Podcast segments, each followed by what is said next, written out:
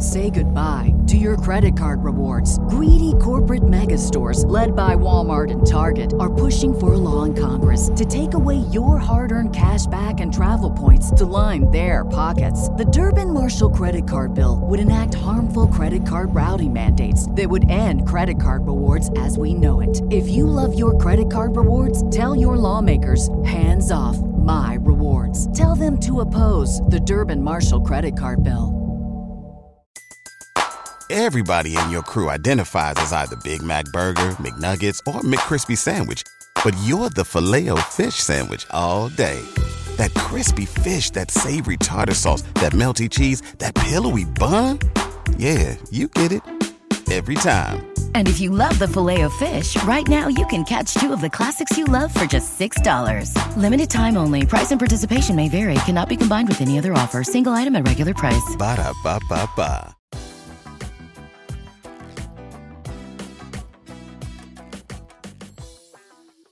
Welcome to the Three Down Nation podcast. I'm Justin Dunk, joined by John Hodge and Jumbo Cheeseburger. We're discussing the Saskatchewan Roughriders officially naming Mark Mueller the team's offensive coordinator.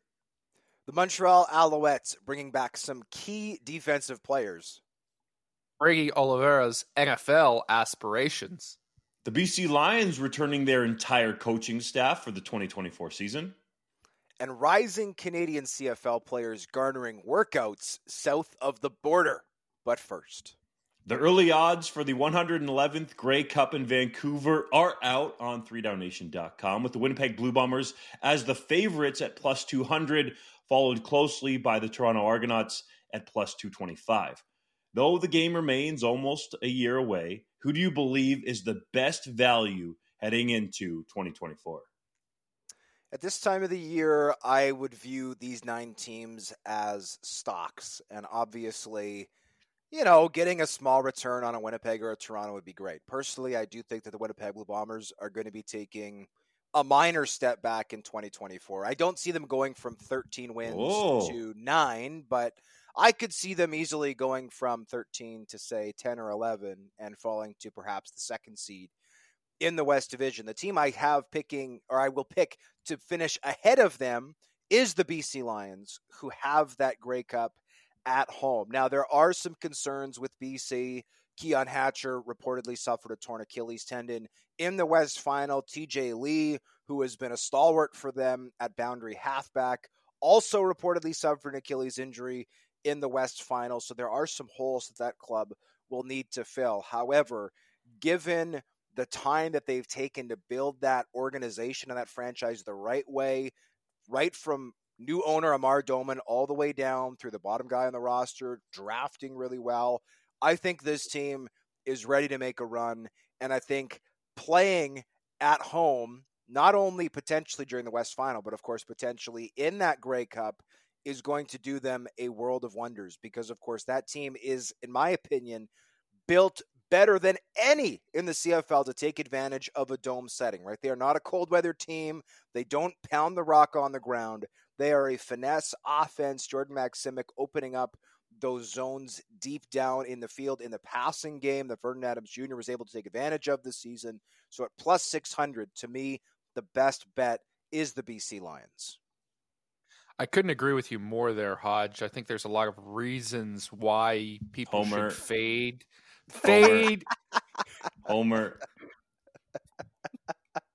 There's a lot of reasons why I think that people that people should fade the Winnipeg Blue Bombers and Toronto Argonauts at the top. Obviously, Winnipeg's aging a little bit at this stage, and then some of the stuff that went on during Grey Cup week with Toronto doesn't give me a lot of faith with their roster going forward.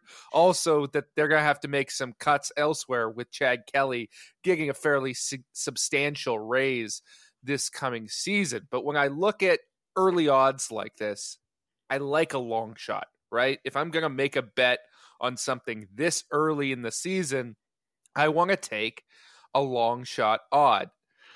Last year, didn't work out so well for me. We sat here before the season.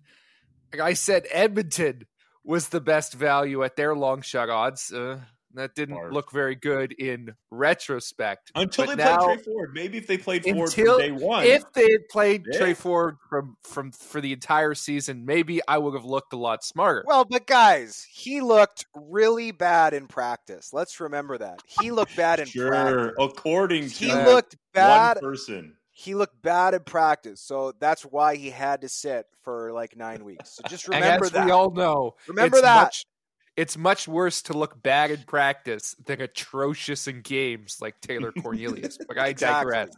exactly. But I'm going to take another risk here again because I think the best odds right now, before all of the moves have happened, is the Saskatchewan Roughriders at plus Dude. 1400. You're stealing think- mine.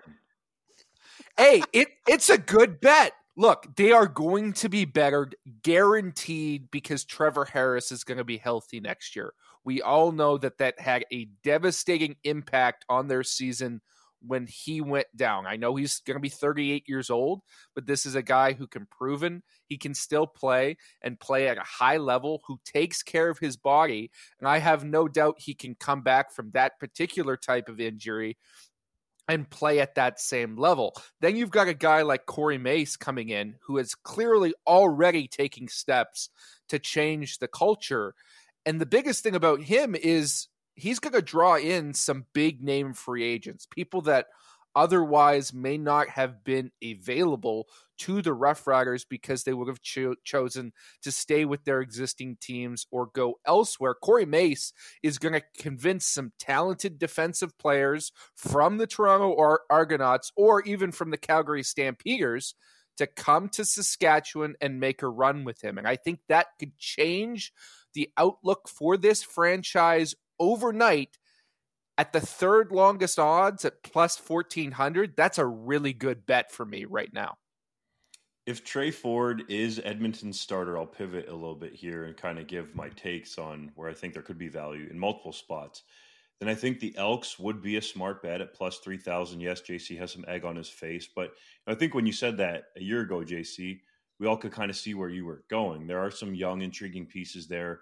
We know they have some targets in the receiving core. That defense just has to play better, and a lot of that is left up to Chris Jones. That unit has to be better for a chance for that bet to hit. You stole mine, and for a lot of the reasons, that's why I like the Rough Riders at that point in time. I think you could look honestly, and I hope it's not recency bias. I'll admit it probably is a little bit for myself, but the Montreal Alouettes provide some intriguing value. They're going to bring back largely a young core group of players there that I think were really galvanized by that Grey Cup victory. It's difficult to go back to back. Do I think that Cody Fajardo is Anthony Calvillo and can do it?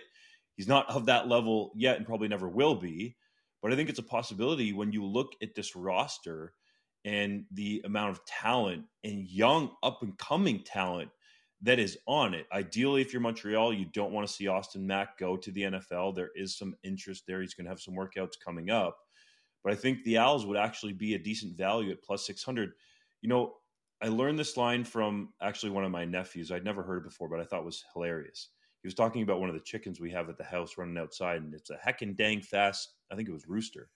There's no heckin' dang way that I am going to put any money on the Calgary Stampeders plus 1,000, plus 10,000, plus 15,000 to win the Grey Cup. I just am not feeling the Stampeders. So there's no heckin' damn way that I'm putting money on them. I could see some value depending on who is the starting quarterback for the Hamilton Tiger Cats in 2024. JC and I talked about it a lot last week on the pod, Hodge, while you were off gallivanting on the streets of New York City. So I'm curious your take. Do you think the Tiger Cats should stick with Taylor Powell and invest in areas around him? Or where would you go if you were the Tiger Cats in 24? Uh, okay, well, this is a separate topic. I will say this. I think if you're going into the season with Taylor Powell as your number one, that could potentially spell trouble. And that's not to say I didn't like anything that Taylor Powell did, but uh, this this is an organization that I think has tested the patience of its fans. Yes, they have just made some changes. Um, the pressure might be a little bit off even in 2024 because of those changes, also because they're not hosting the Grey Cup in 2023, right? Everybody knows that that organization has, you know, an almost 25 year Grey Cup drought at this point, but they might have bought themselves some time with the changes.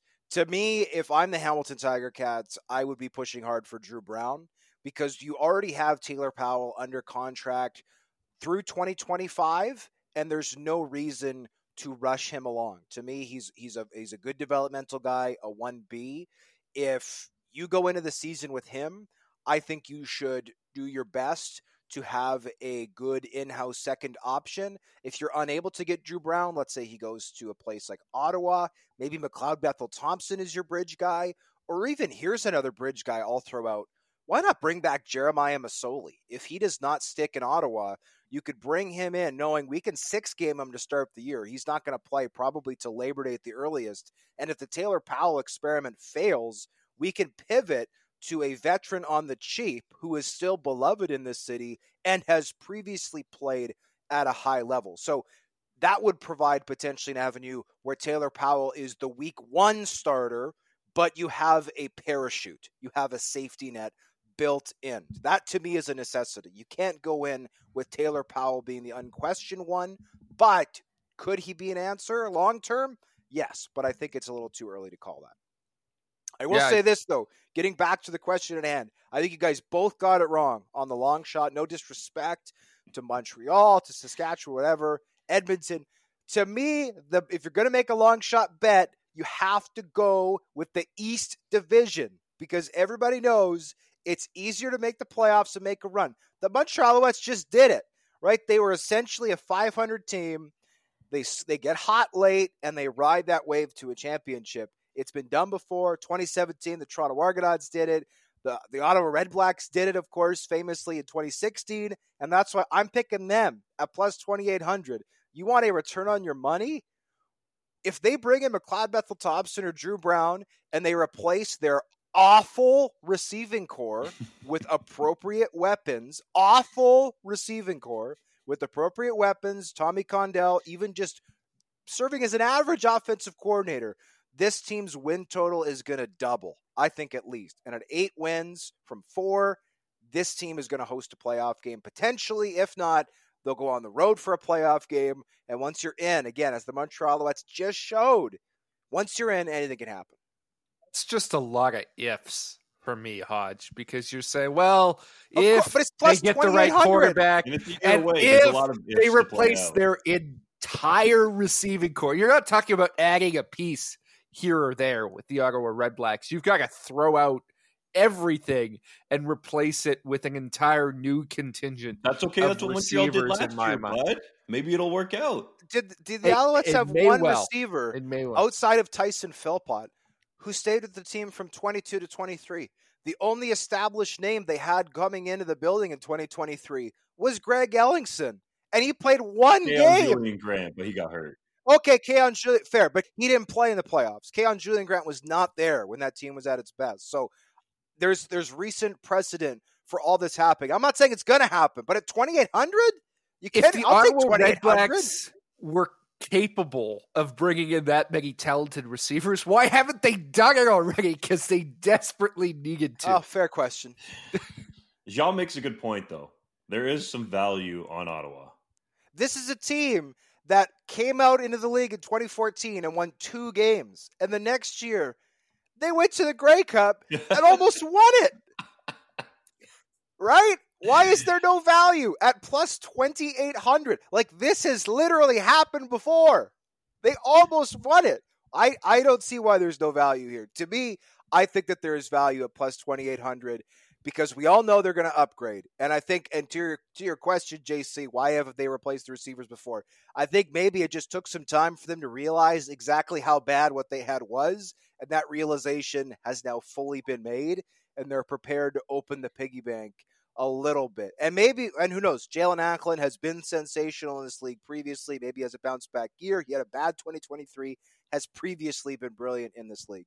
So we'll see. But to me, that's that's the best long shot pick. You go east, not west, because it's a heck of a lot easier to get into the game through the east. If you're Ottawa, I think there is a decent argument similar to what I was talking about with Hamilton, to build around Dustin Crum. He's still going to be on his rookie contract. There's no guarantee that you're going to get McLeod Bethel Thompson. We'll see if he even comes back up to play for any CFL team in 2024. And I think with Tommy Condell there, we could see a nice trajectory in terms of Crum's development. If Devonte Williams can be re signed, I think he's a key guy to get back there. JC, I don't care what you say about running backs.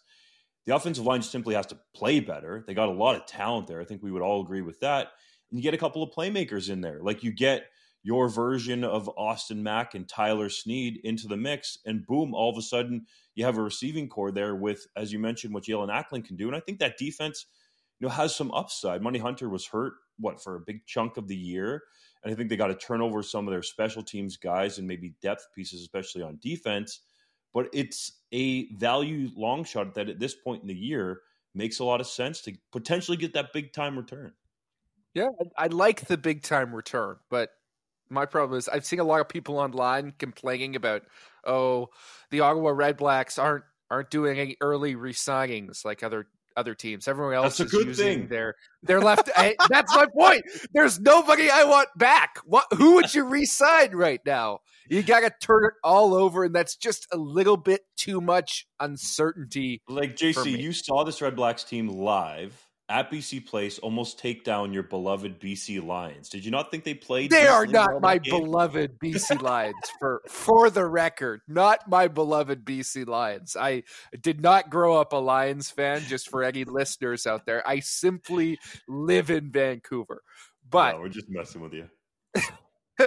they also gave up that game at the end in Yes, that's what I'm saying. spectacular So fashion. if Dustin Crum has some maturity, they finish off some games. To Hodges' point, you can go on a run. And if you're looking at the board here, I mean, you and I both like the Saskatchewan Roughriders, but you get double the value with the Red, Red Blacks. you also get and double the, the Ottawa. Red Blacks. Yeah, but also the Ottawa Red Blacks don't have to go through Winnipeg and BC in the playoffs. That that is the only fair point here. But I am in agreement that the Argos are going to take a step back. I'm not saying they're going to be bad. I think they're still going to be a good team. But how can you possibly repeat as a 16 win team when all of a sudden you have to account for the massive raise you gave your quarterback? So I think the Toronto Argonauts will inevitably take a step back. Now, they might take a step back from 16 wins to 13, in which case they're still a great team. But they're not going to be as good as they were in 2023. They're going to lose. And JC, I thought you made a great point about Corey Mace inevitably some of those great defensive players, guys like Shawn Oakman, guys like you know Jordan Williams, guys like uh, Darius, Darius Pickett, Pickett, maybe. McManus. Like there's, I'm not saying those guys in particular will, but some of the guys they have of that ilk could very easily follow Corey Mace there. So to me, that is a great point. That's going to help Saskatchewan build it. You just have an easier time going through the West. One quick correction: I said the Bombers were a 13 win team. I double checked; they were a 14 win team and and I do think they'll take a step back, but maybe instead of 14, it's 11. You know, good team, not not a great team anymore. Moving on, the Saskatchewan Roughriders have officially named Mark Mueller as their team's offensive coordinator. What are your expectations for him as he returns to his hometown in a new role? Well, I, I think some expectations have to be tempered here because this is a guy who's really going into his first full season as an offensive play caller. He did it this past year in Calgary and actually lost those duties midway through the season. Dave Dickenson took back over with the Stampeders calling plays. I think Mark Mueller has learned a lot from that experience. He's clearly learned under some of the best coaches in the CFL. He is capable of doing this duties, but there's going to be some learning curve here. And I think it's good that he has a veteran quarterback like Trevor Harris to help guide him along through that. I mean, Trevor Harris is older than Mark Mueller is. There's not too many situations in the league where you have a quarterback that is older and more experienced than his coach and play caller. That's going to be the situation in Saskatchewan this year. But I think the two fit really well together in terms of what Mark Mueller has shown he wants to do in Calgary and what Trevor Harris is capable of at this stage in his career, being able to get the ball out of his hand, being highly efficient, being highly accurate, those two are a really good fit. So I think the offense is going to take a step forward with Mueller.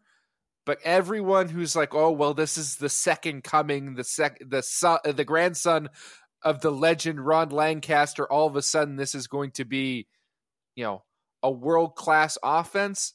Pump the brakes just a little bit. It's going to take some time to get up to speed, in my opinion. Mark Mueller doesn't care for your tempered expectations, JC. He's out here talking about building a rocket ship around Trevor Harris. Now, I'm going to steal this from our Regina contributor, Joel Gasson. I believe he said it. Hopefully, it's a NASA rocket, not a SpaceX rocket that Mueller's planning to build around Harris. But he's going into this with some great gumption. I love the confidence. And we don't really truly know what happened behind the scenes in Calgary. I have been told that there were a lot of cooks in the kitchen there. So it perhaps wasn't all Mueller's show when he was actually calling those plays, but there is no doubt about it, especially with Corey Mace being a defensive guy. I'm sure Mace will have some sort of input in terms of in game decisions on offense going forward on third down situations and the like. But this is largely going to be Mueller's rocket ship, Mueller's offense. Mueller's doing, Mueller's play calling. So I think that yes, there might be added pressure there because of the connection. He's a grandson of Ron Lancaster. He's posed for pictures with that statue. But Rough Riders fans don't care. If you don't produce, they'll run you out of town like they've almost done to everybody else. And at one point, they actually, I think Rough Riders fans forget about this, ran Lancaster out of town. So Mueller knows what he's getting into from that perspective. And I'm very intrigued to see what he can do with this Rough Riders offense that has some playmakers. They just got to be a little more healthy and I think bolster that offensive line. For them, it's a little different. I don't care if they bring back Jamal Morrow or Frankie Hickson. They could go in a different direction at running back there. But I'm very intrigued because he talked to people around the league and they think Mueller is a potential head coach in the future. Mm-hmm. And he has a respect of the players that he's worked with in the past. That to me says a lot and at least gives him the chance to be really good with Sasky. I was going to say that it's strange that Mark Mueller is three years younger than his franchise quarterback, but JC has already stolen my point. I do think that it is interesting. I would love to know if it's the first time that's happened in CFL history. Also, as an aside, Corey Mace is only six months older than Trevor Harris. I wonder if there's ever been a CFL head coach who is younger then their starting quarterback. I'm guessing that's never happened. My thought was maybe like the very tail end of like Henry Burris's career, maybe the very tail end of like Ron Lancaster's career. There Damon are some Allen. quarterbacks who have played. Damon Allen played till he was about 75, so that's actually a likelihood. Damon Allen looks like he could still play. I mean, he probably could. I mean, that man was built to play. Him and his brother were were built yeah. to play this game almost as if they were built in some type of secret government lab. Oh my goodness. But I do think that it's interesting, the youth movement.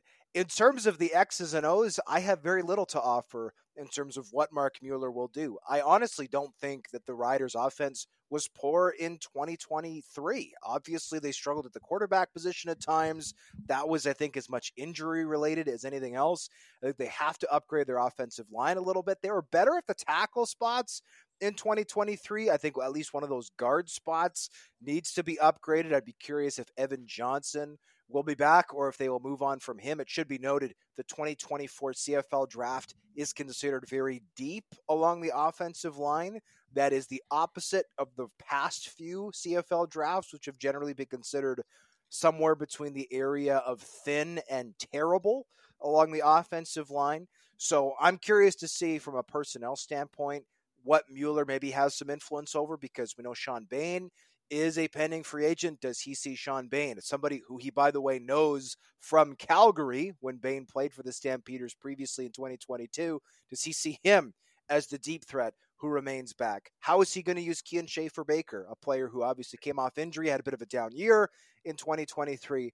Those are the things. What I'm about Emilus? Sam Emilus out here making catches on people's heads. Well, he can't even get a mention from John Hodge. Well, we'll see if Sam Emilus is going to be in the CFL. He worked out for the Arizona Cardinals, as we're going to talk about during sure. the three minute drill. So I think that is the first step. The second step, by the way, is to get him under a new contract because I don't think you want to run the risk of Sam Emilus hitting free agency in 2025 and potentially going home to Montreal, where a lot of Montreal natives tend to go once they reach free agency. So I'm excited to see what Mueller's past as a Stampeders coach means for the Rough Riders currently from a personnel standpoint because obviously he's been in the league for a long time relative to his age and he's going to have some say at least theoretically about the personnel lining up on the offensive side of the ball. It's clear that Trevor Harris is his quarterback. Outside of that, it remains a question mark.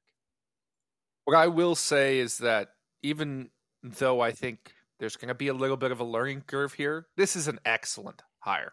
Like I, I don't want that to be lost in my earlier comments because I think it's imperative that the league needs to get younger coaches at coordinator and head coaching positions, guys who have not done it before. And to me, Mark Mueller is the model, right? A guy who started from the bottom, who has worked his way up through the ranks, a Canadian kid, a local kid in the case of Regina, who has now earned this opportunity. And I hope he gets enough time to fully blossom in it because I think he has all the attributes you look for in a really top level CFL coordinator and potentially head coach down the line, right? This is going to take a little bit of time because all new ventures do, and we shouldn't expect everything to work perfectly right away because he is new to this job.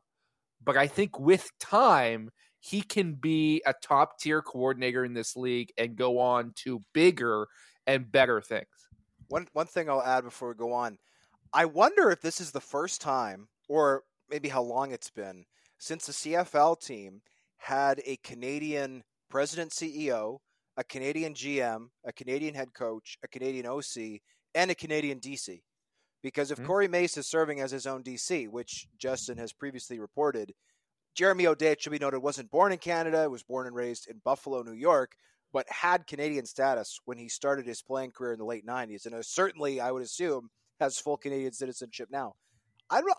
If, if that's happened recently, I'm unaware of that situation. I'm sure it's happened before in the CFL, but it's probably been a long time since a team had that level of Canadiana from the top down, even into their uh, coaching staff. Obviously, we know Winnipeg is often called the Canadian Mafia, but they have two Americans as their coordinators. The Canadian Mafia is, of course, Wade Miller, Kyle Walters, and Mike O'Shea, all of whom were born in Canada. Miller is from Winnipeg. Uh, I believe Walters is from St. Thomas, Ontario, and O'Shea is from North Bay. So interesting that you know a team often touted as the flagship franchise of the CFL, or I think erroneously known as Canada's team does have this level of Canadiana. Riders fans just got their pitchforks out, Hodge. They're coming for you, dude. You better start running. They don't scare me. That's fine. I do think the one key decision here from Mueller off the jump, yes, Trevor Harris is going to be your QB1, but guys, you know it. Everybody in the league knows it. You have to have a backup you can trust. So there needs to be a decision here. Do they re sign Mason Fine to be that backup? Do they re sign Jake Dolegala? Do they look to bring in Drew Brown on a similar contract that – Trevor Harris was brought into Ottawa on when he was clearly the succession plan to Henry Burris. That would be intriguing. Harris in a different position in that situation. But that's going to be very key for the Rough Riders and the success of Mueller, especially in his first year as a full time play calling offensive coordinator. The Montreal Alouettes have re signed defensive end Shawn Lemon and middle linebacker Darnell Sankey, both of whom joined the team midseason to help spark their Grey Cup run. The club also re upped defensive tackle Mustafa Johnson through 2025. Which of those three is the biggest deal? This one is close for me between Lemon and Johnson, and I'm going to go with Lemon. Some people might laugh at it because he's old, he's in his mid 30s now, but this guy has shown that he's ageless. You can pencil him in if he gets enough games played in a season for a double digit sack total. And I think what went under the radar with this team is what he did from a leadership perspective, really bringing this defense together. And he helped recruit Darnell Sankey to come there. I think that should be stated. They had previously played together with the Calgary Stampeders. And I think he also helped Johnson come along here. I think Johnson, in the long run, is going to prove to be the best signing of this trio. But Lemon in the here and now, I think, can be another major factor for this team in 2024 as they try to go back to back. To me, the the biggest signing here is Mustafa Johnson, and that's not a discredit to Lemon or Sankey, who are obviously fantastic upgrades during Montreal's 2023 season, helping launch them to a Grey Cup. The reason I say Johnson is because, given Lemon's age, given Sankey's position, I don't think they were candidates to get massive deals in free agency potentially. That is not true of Mustafa Johnson, who is an East Division All Star this year, is only 24. He's a guy who I also think, by the way, could still test the NFL potentially, depending on how his contract is structured. His new one, that might be a possibility for him. But he was somebody who I saw going into free agency as a guy making presumably the rookie minimum or very close to, going, okay, this guy could be like maybe not that $250,000 Anthony Lanier guy, but he could easily be like a 190, 200 Casey Sayles guy and for the Montreal Alouettes to keep him, we don't have the contract numbers yet, but for the Montreal Alouettes to keep him, sign him right now, and presumably get any signing bonus that he earned, not counting against the 2024 salary cap, but against the 2023 salary cap, to me that is huge because one of the reasons why that that Montreal defensive line was so great was Mustafa Johnson and Almondo Sewell, I should mention as well, commanding double teams consistently along the inside. So to me, Mustafa Johnson is the name simply because I think he had the best chance of going out into free agency and getting a big old payday. Yeah, in my opinion, Mustafa Johnson is already a top two defensive tackle in the CFL, and he may well be number one. Him and Casey Sayles are really neck and neck, in my opinion. Those two are extremely talented. But the difference is Mustafa Johnson is 24, as you mentioned, Hodge. He's only going to get better. He's got veterans around him who have taken him under their wing and are teaching him the game the right way. I mean, there's nobody better to learn the position from in the entire league than Almondo Sewell, right? That is a master of the defensive tackle position, a future Hall of Famer without a doubt, who is playing right beside Mustafa Johnson. Now, the element here you touched on as well is does Mustafa actually come and play for the Alouettes next year? Because as long as whatever signing bonus he has in this contract is not received until next year or is, is, pushed off, he's still eligible to work out for NFL teams. And I would think at his size, with his pedigree, and with his performance over the last two years, he would be a guy who would be in line to get at least a few NFL workouts, and is certainly someone I had I had circled as someone who would likely sign in the NFL. And I know when I spoke to him during Grey Cup week, that was something he was eyeing a little bit that there would be NFL opportunities for him. As long as he hasn't taken in that signing bonus money, he's free to do that and he may well sign with an NFL team. The good news is for the Montreal Alouettes because they've inked this extension, they now have his rights for two more years, right? So he can sign in the NFL, and if it doesn't work out, he'll come right back to Montreal. They will get a chance to get him back in that building and potentially extend him further. So they've really covered all their bases by getting on this deal early. If we added Cody Fajardo to this list, would you guys still pick Mustafa Johnson as being the biggest re-signing so far for the Owls this offseason? Yes. I, I would also say yes, only because I don't think the market for Cody Fajardo is ever going to be beyond what the Alouettes have already paid. So I would yes say it's Mustafa Johnson. But again, depends on the dollars and cents. If they gave Mustafa Johnson 275, I would say, "Holy crap, what are you doing? That's too much money." If they got him for a buck 50, then Danny Maciocia deserves a handshake and a bouquet of flowers from everybody in La, in La Belle Province. Yeah, absolutely. And you know who will have the numbers first, so keep it locked to 3downnation.com. Winnipeg Blue Bomb. Everybody in your crew identifies as either Big Mac Burger, McNuggets, or McCrispy Sandwich, but you're the filet fish Sandwich all day. That crispy fish, that savory tartar sauce, that melty cheese, that pillowy bun. Yeah, you get it every time. And if you love the filet of fish, right now you can catch two of the classics you love for just $6. Limited time only. Price and participation may vary. Cannot be combined with any other offer. Single item at regular price. Ba da ba ba ba. What if you could have a career where the opportunities are as vast as our nation, where it's not about mission statements, but a shared mission? At U.S. Customs and Border Protection, we go beyond to protect more than borders from ship to shore, air to ground cities to local communities, CBP agents and officers are keeping people safe. Join U.S. Customs and Border Protection and go beyond for something far greater than yourself. Learn more at cbp.gov/careers. Running back Brady Oliveira has made it clear that he's hoping to garner an NFL opportunity this offseason. Do you see that as a realistic goal for the league's most outstanding Canadian, or is it little more than a pipe dream? To me, this is more than a pipe dream. I think to call it a complete, you know, 0% chance pipe dream, whatever, is a little disrespectful to Brady Oliveira and what he's accomplished. That said, I don't think it's a likelihood. I think the chances of him garnering an NFL opportunity are certainly well under 50 50, possibly even lower than, say, 25, arguably even 10%.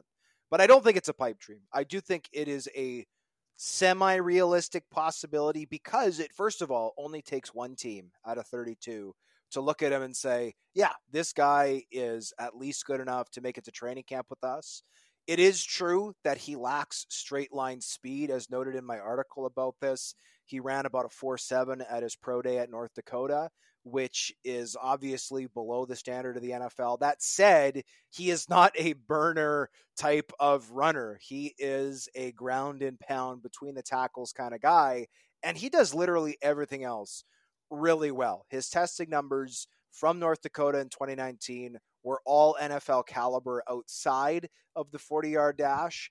And when it comes to things like pass protection, which never gets talked about enough with running backs, he is brilliant when it comes to catching passes out of the backfield. Zach Collaros repeatedly raves about him. That did become a bigger part of Oliveira's game this season, putting up almost 500 yards through the air, along with over 1,500 yards along the ground. So again, I think it's too much to say that that there's a good chance that he's going to go to the NFL. I did in my article bring five examples in the recent memory of the CFL where CFL running backs got an opportunity to go to the NFL those five players are Corey Sheets, William Stanback, Jerome Messam, Lake Seastrunk, and James Butler. Now, Seastrunk and Butler had never actually played it down in the CFL prior to going back to the NFL.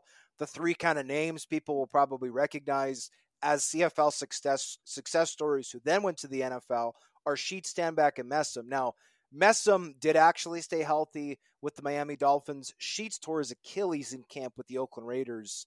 And William Stanback had a terrible, uh, you know, experience in training camp because that was when both of his parents passed away in a very short time frame. So one could say that that for those extenuating circumstances, you know, Sheets and and Stanback who missed a portion of training camp as a result of of that tragedy were not necessarily full participants in, in training camp with the Raiders. So to me again, I don't think it's a likelihood, but I've I've seen a ton of people on social media um, you know, write this off as a 0% chance. There's no way he's ever doing it.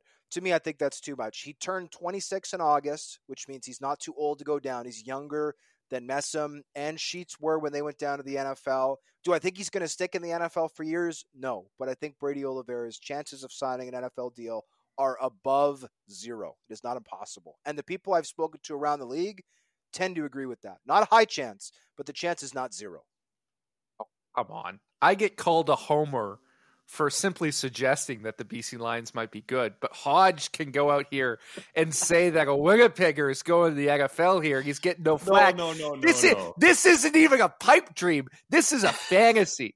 This is Wow. made up in Brady Oliveira's head. There is zero, zero chance that he signs in the NFL. Let me tell you why. When the next NFL season kicks off, he's going to be 27. He's a 27 year old running back. Okay. That is that is not particularly attractive to NFL teams, especially Corey Sheets got signed at 29, bro. Brady Oliveira doesn't have the same unique athleticism or previous pedigree of Corey Sheets, and His that was a long. Sheets. No, I was that was a long time ago. That yards. was a long time ago. ten years ago.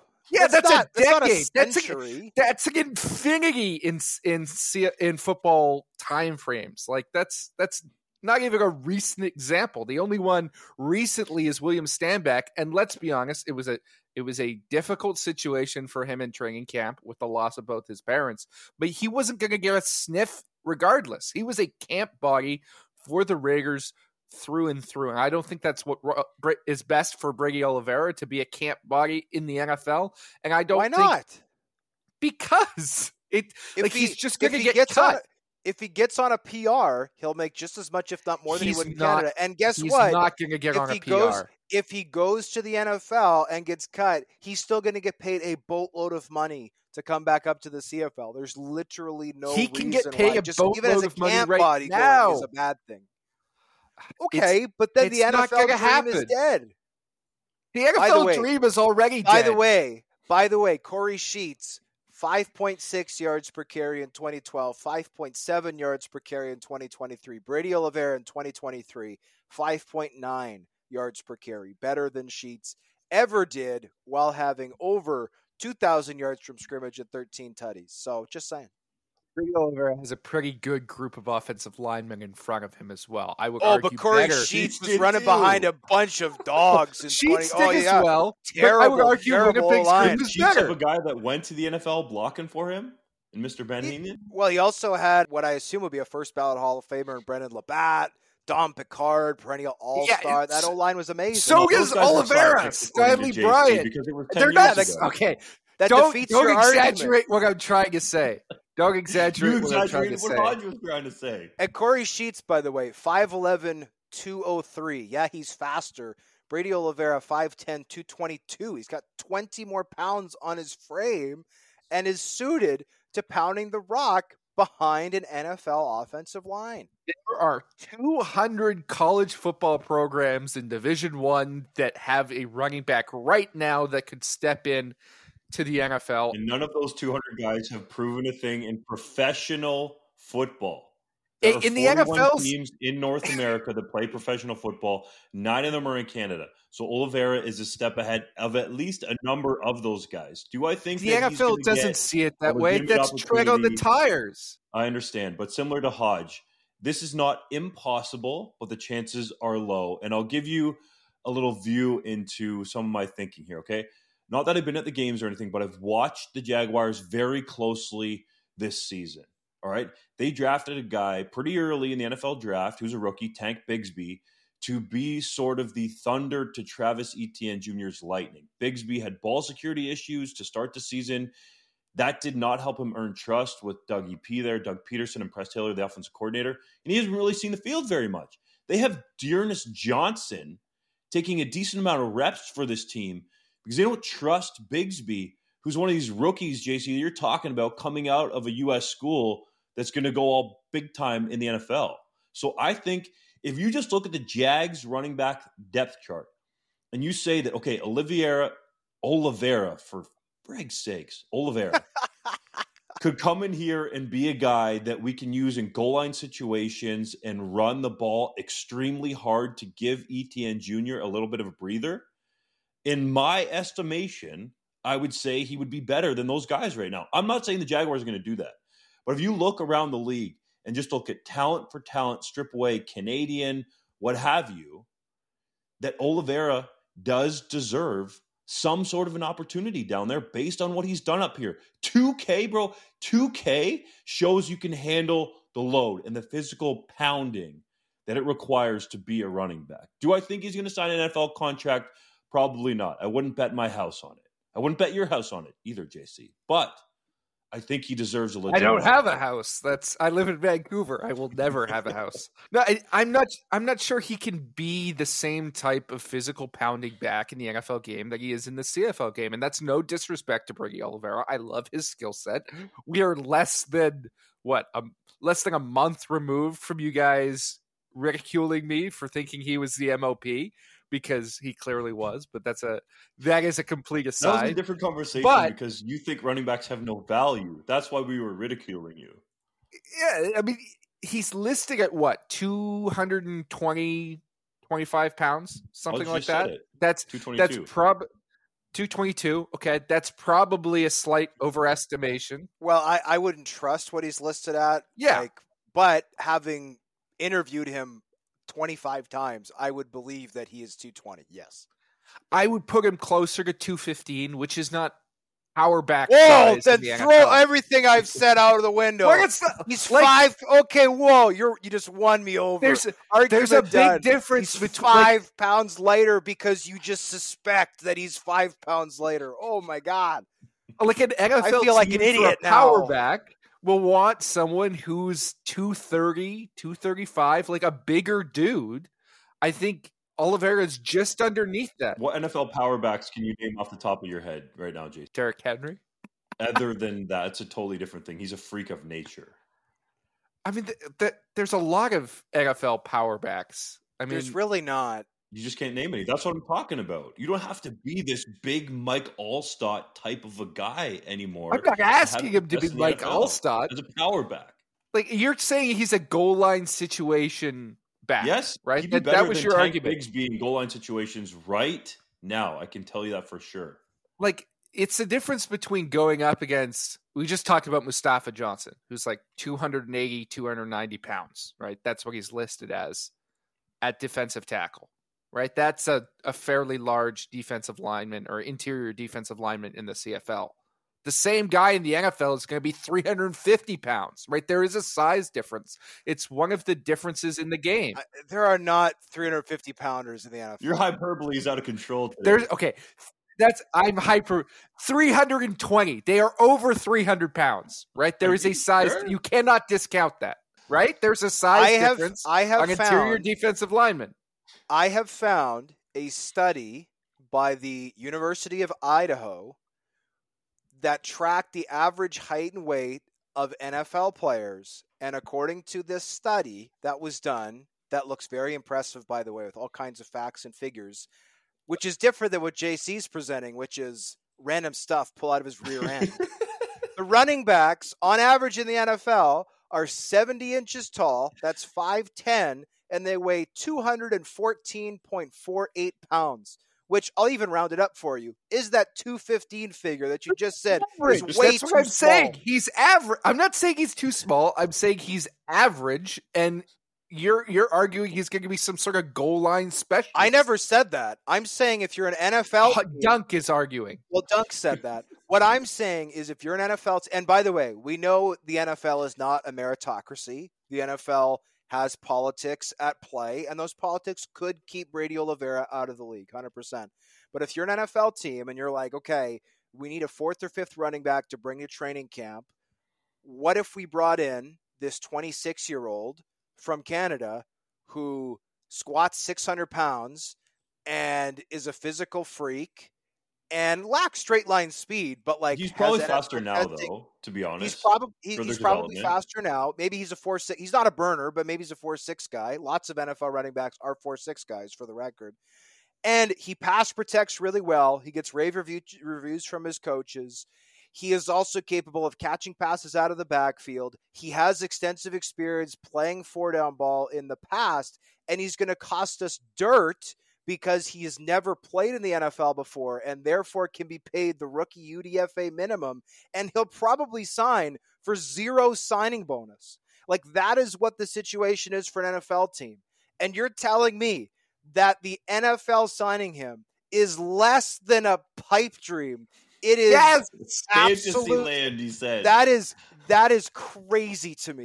You are completely off base. Time, we have Chuba Hubbard and Chase Brown out here making plays as Canadian dudes This- in the NFL. This has nothing NCAA to do with his. This has nothing to do with his Canadian status. Okay, like that's irrelevant to an NFL team, and I think you both know that, right? And as much as it endears me to Brady Oliveira, and I very much like him as a player, and have always liked him as a player, for the record, going back to his draft year, I just don't see it. especially at this age. Maybe if he was 24, maybe if he was 23, but there's an endless cycle of 22 year old running backs coming out of college that NFL scouts are far more familiar with than they are with Brady Oliveira that they will take a chance on, hoping that they hit or that they can cycle through, and they'll give them three years or even two years and use them up and and and then discard them because there's an endless supply of running backs. There is no need for NFL scouts to spend any time looking at CFL running backs like Brady Oliveira, who they can find a, a equivalent back coming out of college. Who, hey, and I'm not saying they'll be as good as Brady Oliveira. I like Brady Oliveira a whole heck of a lot, but has similar measurements and they're more familiar with and they has less wear on his tires than Oliveira does. Why'd they sign Corey Sheets? You're entitled to your opinion, and we respect it. I don't know. But Jumbo Cheeseburger, don't some- come out here and tell us that there's consistently 350 pound defensive tackles playing in the NFL when there's not. Okay, Why'd they sign Jerome Messam? Huh? Why'd they sign William Stanback? there are some. yeah, it's not all. It's literally happened five times in the last 10 years. Okay, Jerome Messam is a big dude. I would argue he is an actual power back. And also slower than. Brady Oliveira. But continue. Yeah, but he's actually bigger and he could be that goal line guy. that is true. Corey Sheets, I thought, had some special athleticism despite the age. Okay. And William Stanback was a low grade camp body who, again, I think in his prime physically is a true 230, which is more of a power back for me. And again, those guys all play, or not Messam, but the other two, Sheets and, and or certainly Stanback, played at bigger time colleges and were more familiar to NFL scouts than Brady Oliveira, who played at North Dakota, which is a small FCS school, and was part of a, a running back tandem, right? He was not even listed as the starter for a good degree of his college career. That was John Santiago, right, at North Dakota. Neither was Tom Brady. He had to battle for a quarterback job at the University of Michigan. What does it matter? Actually, Tom Brady was the starter. JC does make a great point, though, because William Stanback graduated from the football powerhouse of Virginia Union. So Oh, obviously, NFL I'm scouts there. are pounding down there. the. Bo- they're thought- pounding down the door. We need to get to. Virginia Union. we need to get there. That's my bad. D- That's my bad. D2 school located in the state of Virginia. It's not. This isn't even the biggest school in Richmond, Virginia. yeah, I was talking out my ass there. Thank you for admitting that. It's I- time I to move on. I'll be. I'll JC be has honest. I- I- embarrassed himself enough in this segment. Yes, you I got, already put I got him confused with. Anthony Chiaffi because that's how irrelevant running backs are. Anthony Chiaffi went to Rutgers. Yes, exactly. I thought I thought Stanback went to Rutgers because they, signed the NFL in the same year. Jumbo Cheeseburger, what are we going to do with you? the Edmonton Elks have signed receiver Arland Bruce IV, son of three-time CFL All-Star Arland Bruce III. Is he a serious candidate to make that roster? I think he's an intriguing prospect with a lot of athletic upside. But this story to me is less about the potential player that the Elks are getting and more about why they're getting him right now. Because for all intents and purposes, Arland Bruce the fourth should be a redshirt sophomore at a major US college. And the only reason he's not is because he was not allowed to play in the NCAA this year because he bet on games. Now, not only was he underage and betting through a proxy, which is illegal and is ultimately what he pled guilty to, but he was accused of betting on games that he played in, and in fact, allegedly bet the under on a game that he was playing in.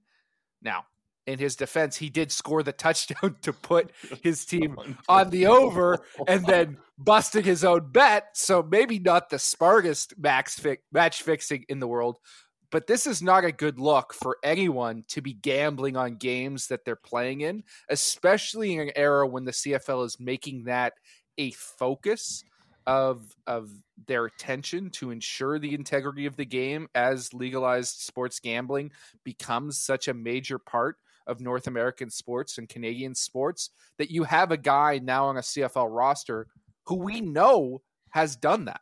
right? Who has bet on his own games. And so don't worry, Genius Sports will find him. well, and the Edmonton Elks found him first because if if there's somebody who has something a little bit seedy in their past, Chris Jones will identify them and bring them to camp always.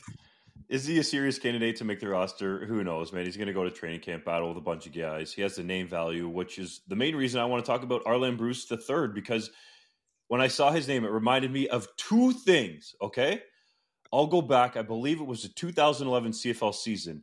Runako Reth, Arland Bruce III, however you want to know him, was in Hamilton. I was working for the Tiger Cats at the time as their staff writer and video analyst, and it was media day for the team. They were going through and doing all their headshots and poses and all that kind of stuff at McMaster University. Arland Bruce III comes through. You know, he's pretty laid back because it's not like the media that's going to ask hard hitting questions or anything. Like I was kind of technically part of the PR staff there. So we're just kind of shooting the breeze. Arland Bruce III asks us all if we've ever heard of his new rap song called Loonies and Toonies. And at this time, I've now discovered that he wasn't the actual rapper of that song. And it's pretty much just a song that goes on. I got them loonies and toonies. That's why they all want to be me. I got them loonies and toonies. I got them loonies and toonies. And we're like, where did this come from? But little did I know he was actually essentially just a Canadian hype man for Mr. Moneymaker, who was the guy that produced that song. The other story has to do with much more football. And it was when Bruce was traded in season. This is something I will never forget. During practice, you know, the famous Bob O'Billovich is the general manager of the team. And I just want to make sure I get the team right. Yeah, he was traded to the BC Lions. And Arland Bruce is not on the practice field on this, you know, summer day at Ivor Stadium. And the founder of this site, Drew Edwards, who was an intrepid beat reporter for the Hamilton Spectator covering the Ticats for a number of years, is in the stands. Remember, I'm working for the team, so I'm like, you know, I don't really care about breaking news. Edwards knew that something was going down. He could see Bob O'Billovich and I think maybe even Sean Burke and Scott Mitchell up in the stands with Bruce not on the field on the phone. And he just has this look on his face like he's got to figure this out, right? It ended up being Bruce was traded. I forget who broke the story or how it went down, but I'll never forget that day when Bruce was traded to the BC Lions. For that look on Mr. Edwards' face, all due respect to him, it was hilarious. And also, they traded Runako Rethaway, and the guy that told me about this infamous rap song, Loonies and Toonies. I got them Loonies and Toonies. I have one thing to add to the Arland Bruce the fourth signing. Um, aside from the fact that hopefully Arland Bruce the fourth has a child someday who he names Arland Bruce, so we can have Arland Bruce the fifth to just keep this going. but I will say this: the Edmonton Elks mistakenly in their press release identified him as a national, i.e., Canadian player. I just wanted to set the record straight. He is an American player. He does not count as Canadian. If he did count as Canadian in the CFL, he would be subject to the draft. He is not, and that is why the Edmonton Elks were able to sign him. So he is not a national, i.e., Canadian player. He is, in fact, an American player. Uh, before we go on to Hodges Heritage Moment, I just quickly wanted to share a story from Grey Cup uh, this is from an uh, email that I received from Dean and Sherry Zacharias. I'm going to share this story really quick. It was in my post gamer for Grey Cup. However, Grey Cup, I mean, there's like 800 articles about Grey Cup that come out. So I don't blame any of our listeners who don't remember it, or either of you if you don't remember off the top. But on one of the nights at Grey Cup, I think it was the Saturday night, we were in the party zone area at the Hamilton uh, Convention Center. JC, I believe you were with us. Dunk, I don't think you were there, but we were chatting with Geroy Simon, who was there for GM meetings of the Edmonton Elks, and him and I were chatting, whatever, and all of a sudden we were politely uh, interrupted by this big group of Rider fans who are feeling no pain, having a blast, and they get this big picture with Geroy. and then Geroy points to me and is like, "Hey, you guys want a picture with him?" And they all look at me and I, I'm. It's very clear they have no idea who I am or why. Like they're looking at me as this like big dude, and they're like, he probably played, but we don't. Re-. It's John Gott, and he was talking to Geroy, so like maybe he's like a former teammate, but I'm, I also look a little younger than Geroy, so it's just like they. Anyways, one lady comes over and she puts her arm around me, and she looks up at me and she says, "I have no idea who you are, but you're very tall, so you must be important."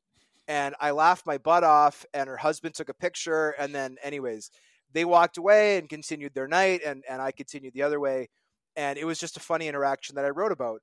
Then I get an email from Dean, who was the husband, and Sherry, the wife, of the picture of her and I together, as well as a picture of him with Geroy Simon, and also his amazing rider basement. They're from Carlyle, Saskatchewan. By the way, the birthplace of my grandfather, Alan Hodge. He did not. I don't. He did not stay in Carlyle long. I don't Alan think he was. Hodge? Alain Hodge, exactly. R.I.P. Um, but I do have some Saskatchewan roots, at least by proxy, through my uh, relative recent ancestry. But I wanted to read part of this email because it was hilarious, and I was so touched that Dean took the time to write it. He said, Being mentioned in a Three Down Nation article was a total thrill. I'm sorry we didn't recognize you until I zoomed in on your name later that night because I was wearing my credential in the picture from the CFL. He said, I read your articles all the time, but didn't pay enough attention to the headshot. At the end, obviously, I almost fell over when I was reading the article and realized we were the fans who interrupted your discussion with Geroy. Sorry for doing that, but thanks for saying we were polite. We were pretty tipsy by then and so excited to see Geroy. When my wife read the article, she squealed, That's me! Anyway, I wanted you to know that being mentioned in the article was a Grey Cup highlight for us. So I love that email. A lot of the emails we get are like one sentence and no punctuation. And it's just like, You're dumb and awful. And why don't you be the riders coach if you're so smart? So it was so lovely to get a long, and that's I only read like a quarter of the email. It's really long, and the picture is awesome. Um, my my hairline is clearly receding in it, but that's a separate issue. I'll address for another day with a therapist someday. Um, I was so happy to get the picture, so I wanted to shout out uh, the Zacharias couple on the podcast if they're listening. Thank you. Um, if you're not, that's okay too. John Hodge, just a man of the people the man of the people. There we go. It's time for Hodges Heritage moment. I noticed they didn't get a picture with me though. Yeah, you were standing there the whole time. They didn't. They didn't want a picture with the jumbo cheese. I don't look important enough. Also, you hate Brady Oliveira. How can I simultaneously both hate Brady Oliveira and love him? I don't understand. It's possible. You think running backs have no value, but you wanted him to be the MOP. You've done this before. This is not new. It's not the MVP. It's the MOP. It's said MOP. I will also say one thing: the jumbo cheeseburger. I've had a few people express concern that JC is upset about the nickname or we're rude for calling that. I just want for the record, I weigh about 40 pounds more than JC. So if ever it was a joke about somebody's weight, I should be the jumbo cheese. But it is JC. He likes the nickname. It is playful and it's fun. And I also laugh because again, it doesn't really make sense because he's the second biggest guy on a three-person show. But anyways, it's fine. It's fun. On this day in 2017, Maple Leaf Sports and Entertainment announced its agreement to purchase the Toronto Argonauts. The team was already owned by two thirds of MLSE stakeholders in chairman Larry Tannenbaum and Bell Canada, who had purchased the team from David Braley in 2015. Tannenbaum, now 78, was on hand to celebrate Toronto's Grey Cup win in 2022, but is now starting to sell his stake in MLSE. Dunk, what do you make of MLSE's ownership of the Argos? I think it's been steady. You know that they're going to put money into it or at least have the financial backing to be the owner of the club. There are people on the other side, I think, around the country that feel like know, why don't they advertise more? Why don't they combine the Argonauts with the Raptors and the Leafs and even Toronto FC at times to get them potentially more fans in the stands? But ultimately, you have to do that marketing yourself, and you don't want to bombard those fans with a brand that they potentially don't like or don't want to hear about and then you know on social media for example i've had people tell me at MLSE, like if we post too much argos stuff on the other timelines we're risking getting unfollows, and that's just not healthy for the overall business. So I think it's been steady. Could they do more? Yes. Do I understand why they don't? I do. But also this year proved that when you go out there and put in, as my boy Tim McAuliffe would say, the hard ass work, then you can get a bunch of people in the stadium. Would they have liked to play better in the Eastern final? Of course. But things seem to be trending upward for the Argos. The checks cash. That's the most important thing. And I think there's a lot of criticism of the Argos, or, or of the MLSE's ownership of the Argos, I should say. Some of it's deserved, but the checks cash. And in the history of the CFL, that hasn't always been a certainty anywhere, and particularly not in Toronto. There's been some bad, bad ownership there. Now they've got someone that, at the very least, covers all the costs and for whom the Argos expenses, even if they're losing money, are just a rounding error. And that's a big deal for the league. Don't the Argos kind of technically still owe Rocket Ismail some money from those days? Is that a thing? I have no idea. I have no idea.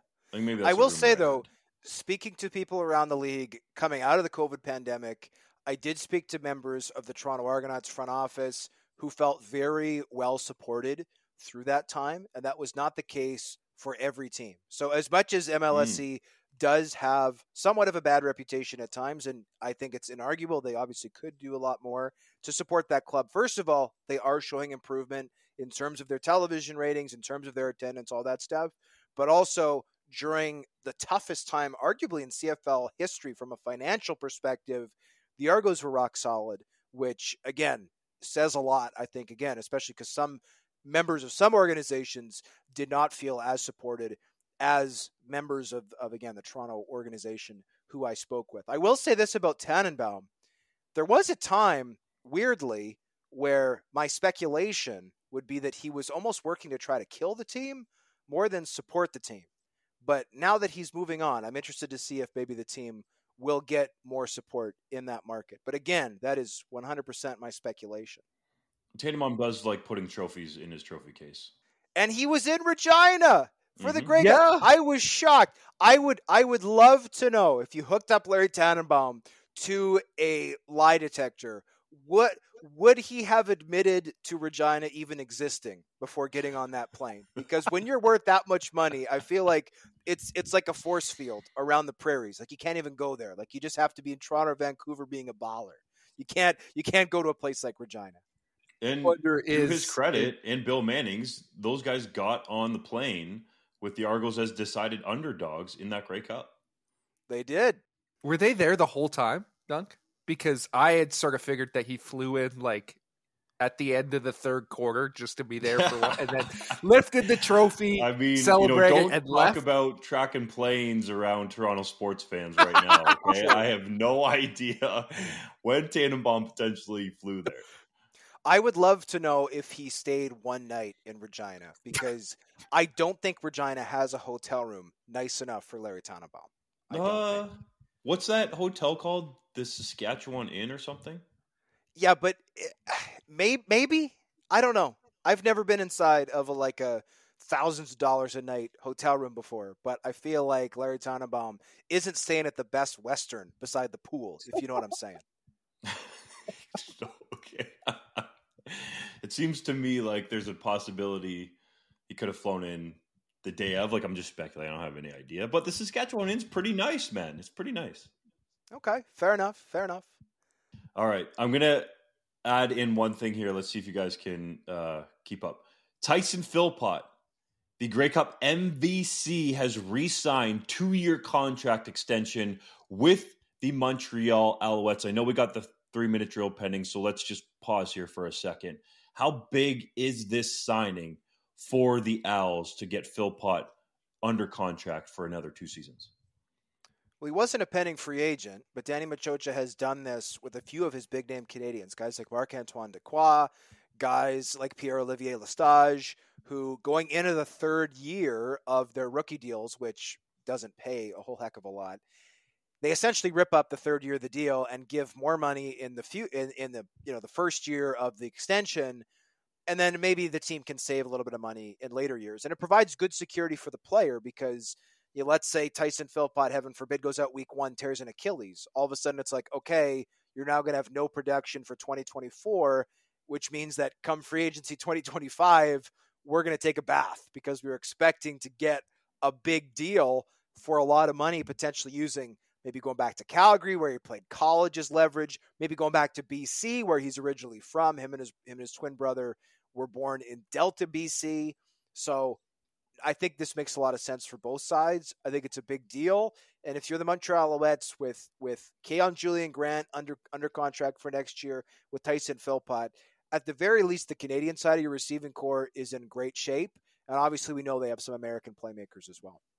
It's a fantastic piece long term. And I think the biggest thing in here is the Alouettes are taking advantage of the fact that last year they couldn't really be a huge player in free agency. And so they had to play a lot of rookies and young players, and they weren't spending a lot of money. So now they clearly have a little bit of cap room to play with at the end of the season, and they're making re signings other teams simply can't. And so they're putting money on last year's cap instead of next year's cap and saving some money there, able to add an extra year onto the end of these guys' contracts at a little bit of a discounted rate next season so they can extend this core long term. Obviously, we don't know all the financial details. Those aren't public yet. I'm sure we'll find them out in time, but it looks like some really savvy managerial work from Danny Maciocia thus far this offseason. It really does. Let's get to it. The three minute drill, boys. The Ottawa Redblacks have re signed CFL All Star punter Richie Leone. Is that a smart move in the nation's capital? It is a smart move, but I have a suggestion for Ottawa, and that is come 2024, can you please make your best player not the punter? Find someone who is better hey, hey, than punters your punter. are people too. They are, but they should not be a cornerstone of your franchise, as has been the case with Richie Leone in the nation's capital for the last number of years. The five finalists for the Jon Cornish Trophy, which is awarded to the top Canadian player in the NCAA, have been announced. Who you got, JC, between Stanford receiver Elic Ayomanor, Memphis linebacker Geoffrey Cantin-Arku, UNLV DB Jett Elad, Arizona tight end Tanner McLachlan, and Ohio quarterback Curtis Rourke. Look, I know there's a segment of the voting base that will just vote for Curtis Rourke because he's the quarterback, but he just didn't have the season this year that I would want from a Jon Cornish trophy winner. Not that he doesn't have the talent to be that. I think he does. He just was in a difficult situation coming back from that ACL tear and had a little bit of a down year. Elic Ayomanor was incredible, right? He's a thousand yard receiver for Stanford, which admittedly was not a very good team, but he was their best player. He ended up being the team's offensive MVP. An honorable mention all Pac 12 receiver, which I thought was terribly low. He should have been higher on those all star team selections by the Pac 12 because he was incredibly productive, the fifth most receiving yards in the conference, and some big time mo- moments. Put up 294 yards and three touchdowns in that game against Colorado, where he scored the overtime winner over Travis Hunter, who is, for those of you who don't follow college football, is a five star recruit who plays both sides of the ball at a very high level. Ayomanor took him to the woodshed all game long in that particular contest and just continued to stack on solid performances after that fact. He's still just a redshirt freshman, guys. I think the best is yet to come from him, but he should take this award going away this season. Canadians Sam Emilus and Lwal Uguak had NFL workouts this past week with the Arizona Cardinals and Tampa Bay Buccaneers, respectively. Do you see any either of them signing deals south of the border? It's kind of similar to our conversation about Brody Oliveira. I think there's a possibility for both of these guys. Brody? To... Who? Did oh, pierogi? You just called him you. you just called him Brody. Oh my gosh, I'm all over the place. Brody Oliveira. Brady Oliveira. No. I have such a terrible name. It's like JC's trying to say Loyola. That's it. Loyola. Don't bring that up. You embarrassed me enough in the running back segment. No, I got to own this. I got to get this guy's name right at least one time, clean through a pod. If I was to pick one of these players to have a better shot to sign a contract, it would be Emilus. I think he has some traits as a special athlete. We've seen him out here mossing guys in the CFL in his second season. So I'm really intrigued to see if there are more workouts coming up for Emilus. The Toronto Argonauts have extended the contract of Canadian offensive lineman Dylan Giffen. Is that a big move? It is not just because Giffen is six foot eight and uh, like 340 pounds. It is a big move because this is a team that drafted Shane Richards first overall in 2019, didn't quite develop the way they wanted. I think he has played his last game as a member of the Toronto Argonauts.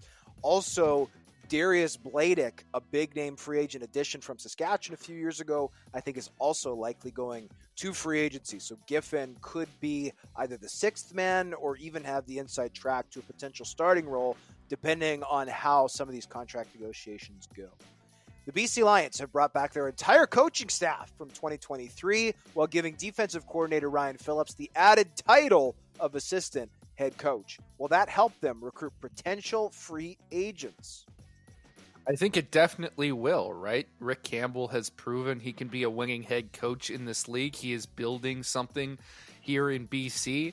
But those two coordinators, right? Ryan Phillips and Jordan Maksymic, why wouldn't you want to play for them? everyone who is playing under Ryan Phillips seems to love him. He is one of those great player coaches in the league who gives his guys the freedom to do what they need to do out there on the field and, and they appreciate him for it. Obviously, a former player himself. And then Jordan Maksymic, why wouldn't you want to go out there and play under who might be the brightest young OC in the CFL and still improving every season. So both of those two guys are enticing to free agents who want to maximize their abilities. BC is one of the places that you can do it. The Jacksonville Jaguars signed Canadian quarterback Nathan Rourke to the active roster this week, though he didn't see action when the Jags lost to the Cleveland Browns. How disappointed were you that Rourke didn't get on the field? I actually wasn't disappointed at all because I thought it would have been a terrible spot for him to play. The Browns, in a number of key statistical defensive categories, ranked number one in the NFL. And the Jaguars' offensive line was beat up. They had Ezra Cleveland at left tackle, making his first career NFL start after Walker Little got hurt the week before against the Bengals. It could go on and on. They had to shuffle up front. So I actually think it was a good thing that Rourke didn't play, but it's another step for him to go on the road with this team again. He did it in week seven on the Thursday night football game against the Saints to continue to learn what it's like to be an NFL quarterback. Canadian offensive lineman Samuel Thomassin has retired at the age of 28 after missing the entire 2023 season in Edmonton due to a calf injury. How would you summarize his career? To be honest, I would call it disappointing. This is a guy who given his size and his pedigree coming out of Laval, was thought to potentially get some NFL buzz, you know, potentially pencil in as, you know, a 10 year starter at guard in the CFL. And ultimately, he fought through injuries. I think he fought through a little bit of a, lack of mobility. And uh, ultimately, I believe, only dressed for two games across five years since his draft day. So obviously, did not live up to the hype coming out of the Rouge Or program. London, Ontario native Chase Brown scored his first NFL touchdown, reaching a top speed of 22.05 miles per hour. That's 35 and a half kilometers per, na- per hour. Insane. Did you realize that he had that type of speed? Like he ran a 4 4 at the NFL Combine, which was incredibly impressive. Like I didn't realize he could clock like car speeds. Like he he would be illegal in a school zone, guys. Like that's that's really that's really impressive. It was a great run by Chase Brown down that right side sideline on the screen pass. I think it is just a taste of what we are going to see from him going forward as he blossoms into a bigger role in the Cincinnati Bengals offense. John Frenzy Lynch has passed away this past week at the age of 86. What can you tell us about the former Regina radio broadcaster, Dunk? RIP to Mr. Lynch and condolences to his family. This guy was revered in that province, absolutely loved Rough Rider football. And full credit to Rod Pedersen, you know, friend of Three Down Nation with his show, The Rod Pedersen Show, bring him on that show to allow him to have the platform to continue to talk about the Rough Riders that he loves so much in the CFL as well, and also paying many visits and taking care and really developing a friendship with Lynch. I can tell you, I think the one time that I met him was actually at the studio. He was just so excited to talk CFL football. That excitement did not leave him, no matter the age or him getting up there, being kind of on the back nine and coming up the 18th fairway. He is a guy that is, I would say, a legend in that province and very well known for being the voice of the Rough Riders. We thank you as always for listening to the Three Down Nation podcast. We will be back next week for one last episode before the new year. We'll see you then. Everybody in your crew identifies as either Big Mac Burger, McNuggets, or McCrispy Sandwich, but you're the Filet O Fish Sandwich all day. That crispy fish, that savory tartar sauce, that melty cheese, that pillowy bun. Yeah, you get it every time. And if you love the filet of fish, right now you can catch two of the classics you love for just $6. Limited time only. Price and participation may vary. Cannot be combined with any other offer. Single item at regular price. Ba da ba ba ba.